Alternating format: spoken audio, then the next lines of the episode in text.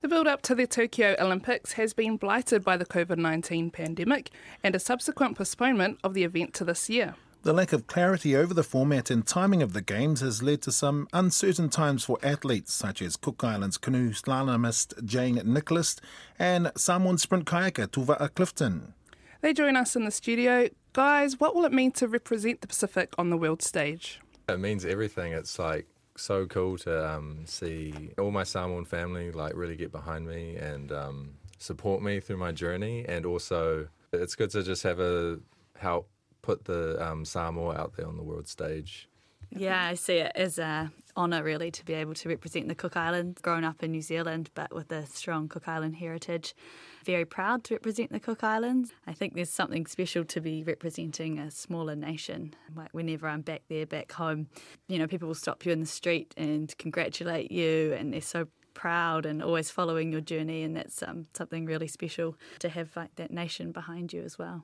Something else you guys have in common is, is just that the sporting genes, if you like. I guess I'll, I'll start with you, Jane. You'll be, I think it's a third Nicholas sibling to compete at the Olympics. I mean, does that make it easier or harder for you? I definitely see it more as a support base. Uh, so both my siblings, so have been to the Olympics before, are older than me. So when I was younger and getting into slalom, I had their support. So we would all go training together before school, go to school, and then my brother, because he's the oldest with the license, would pick us up and take us over to Rotorua to go training and uh, having all of their experiences definitely uh, helped me get to where I am today.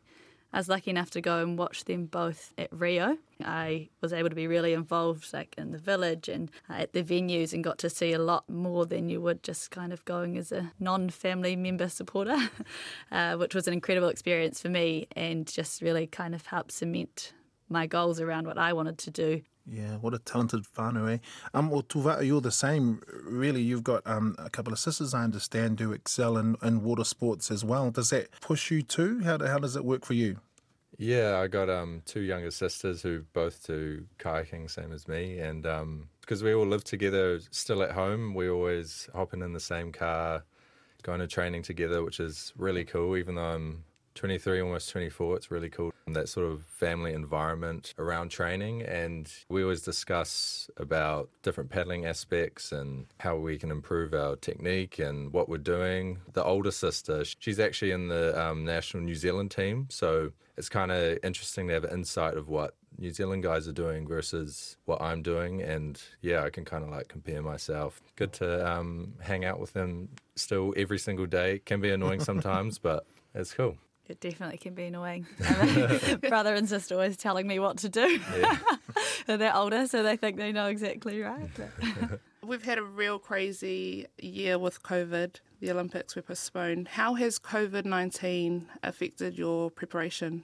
Well, when uh, COVID started kicking off in New Zealand, I was training as a full time athlete. So I think I was on about seven months off work. And that time I qualified for the Games at the World Champs, and then I was training full time towards that. Living up here in Auckland.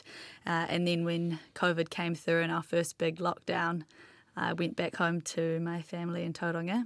And when the games got uh, postponed, I decided to go back to work at Tauranga Hospital where I've just left again to be a full time athlete again. So it was certainly not my plan. What about for you, Tuva'a?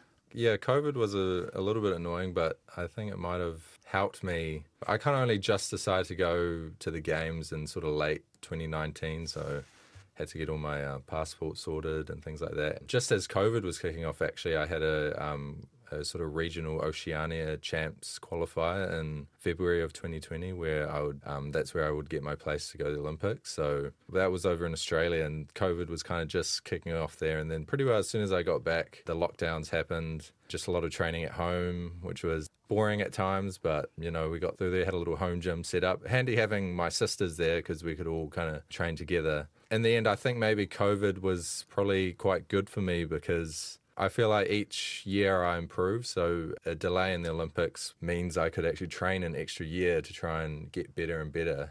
Are you feeling confident that it will go ahead? And if it does, you know, being an athlete and a doctor, do you have any concerns about going over? I'm trying to remain very positive when I think about whether it's going ahead or not.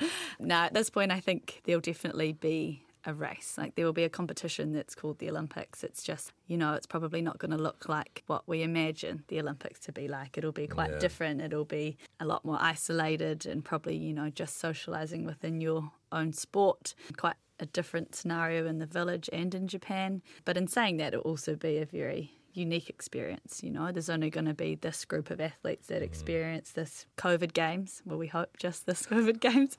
So, yeah, just remaining positive, training as if it is going ahead. Work's going to be there for the rest of my life, and I'm only going to be an athlete for kind of this time of my life.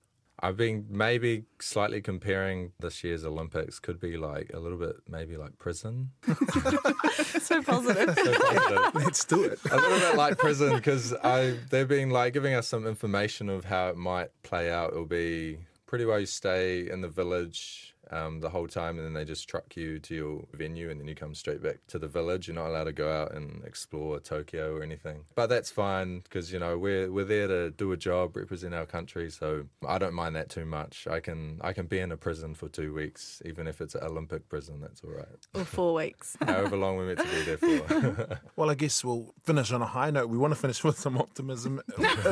so, when, when this event happens, what will be the goal for you guys? What would make it a successful games for you? My goal is to make it out of the heats. I've been looking at sort of the times that um, people at the Olympics are doing and the times that I'm doing at the moment. Me and my coach have been saying we're, we're tracking sort of that um, times to be able to make it out of the heats. If I can make it out of the heats, I'll be the happiest, the happiest guy ever. So that will be good. my goal. It's sort of like making it out of the heats. So ours is, goes from heats to finals day, really. So I'm trying to make it to that. It's a bit tricky for us. We don't have sort of times that we can compare to because every river's different, every race course is different. But you're doing everything you can do now so that on the day you can just put down the best performance. Sounds good. Well, thank you again for your time, and I hope you do make it to that prison camp in Tokyo. thank you, thank you. I can't wait. I'm kind of hoping it's a little bit better than Yeah, I think the food will be better. Pacifica paddlers Jane Nicholas and Tuva'a Clifton. What a fun couple of athletes. All the best to the duo as they head to Tokyo this year.